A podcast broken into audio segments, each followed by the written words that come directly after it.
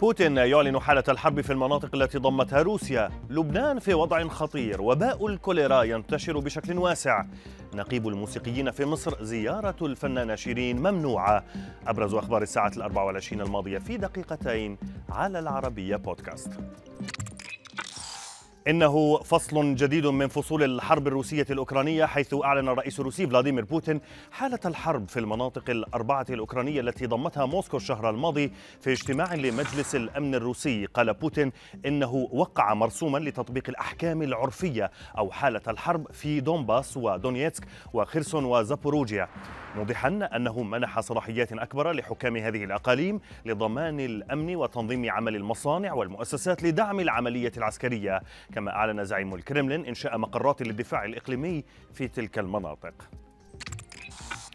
تزامنا مع تفشي المرض في الأراضي السورية قال وزير الصحة اللبناني في حكومة تصريف الأعمال في رأس الأبيض قال إن هناك انتشارا متسارعا لوباء الكوليرا في بلاده معلنا تسجيل خمس وفيات و169 إصابة بالمرض حتى الآن.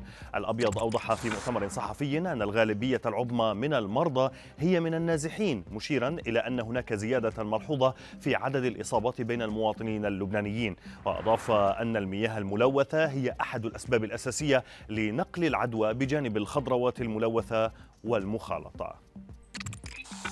ومن لبنان إلى تونس حيث دخلت البلاد في أزمة نقص في الخبز بعد إعلان أصحاب المخابز الإضراب العام احتجاجا على تأخر الحكومة في صرف مستحقاتهم المخصصة لدعم الخبز. الغرفة الوطنية لأصحاب المخابز أوضحت أن منتسبيها سيستمرون في الإضراب العام والتحركات الاحتجاجية لحين دفع الدولة ديون أصحاب المخابز المتخلدة بذمتها منذ نحو سنة والمقدرة بنحو 70 مليون دولار مشيرة إلى أن الأفران لم تعد قادرة على مجابهة المصاريف وعلى إنتاج الخبز وأن نحو ألف مخبز في تونس باتت مهددة بوقف نشاطها.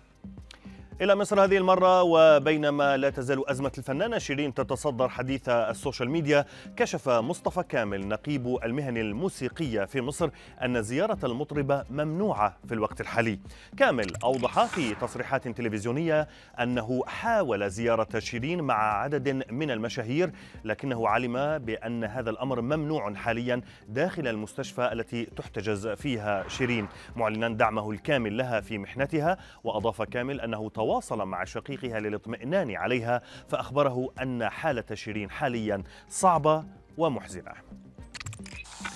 وفي خبرنا الأخير عثر شاب مصري يدعى إسلام على عائلته بعدما تبين أن أمه ألقته في النيل وهو رضيع قبل 22 عاما بهدف التخلص منها على حد قوله.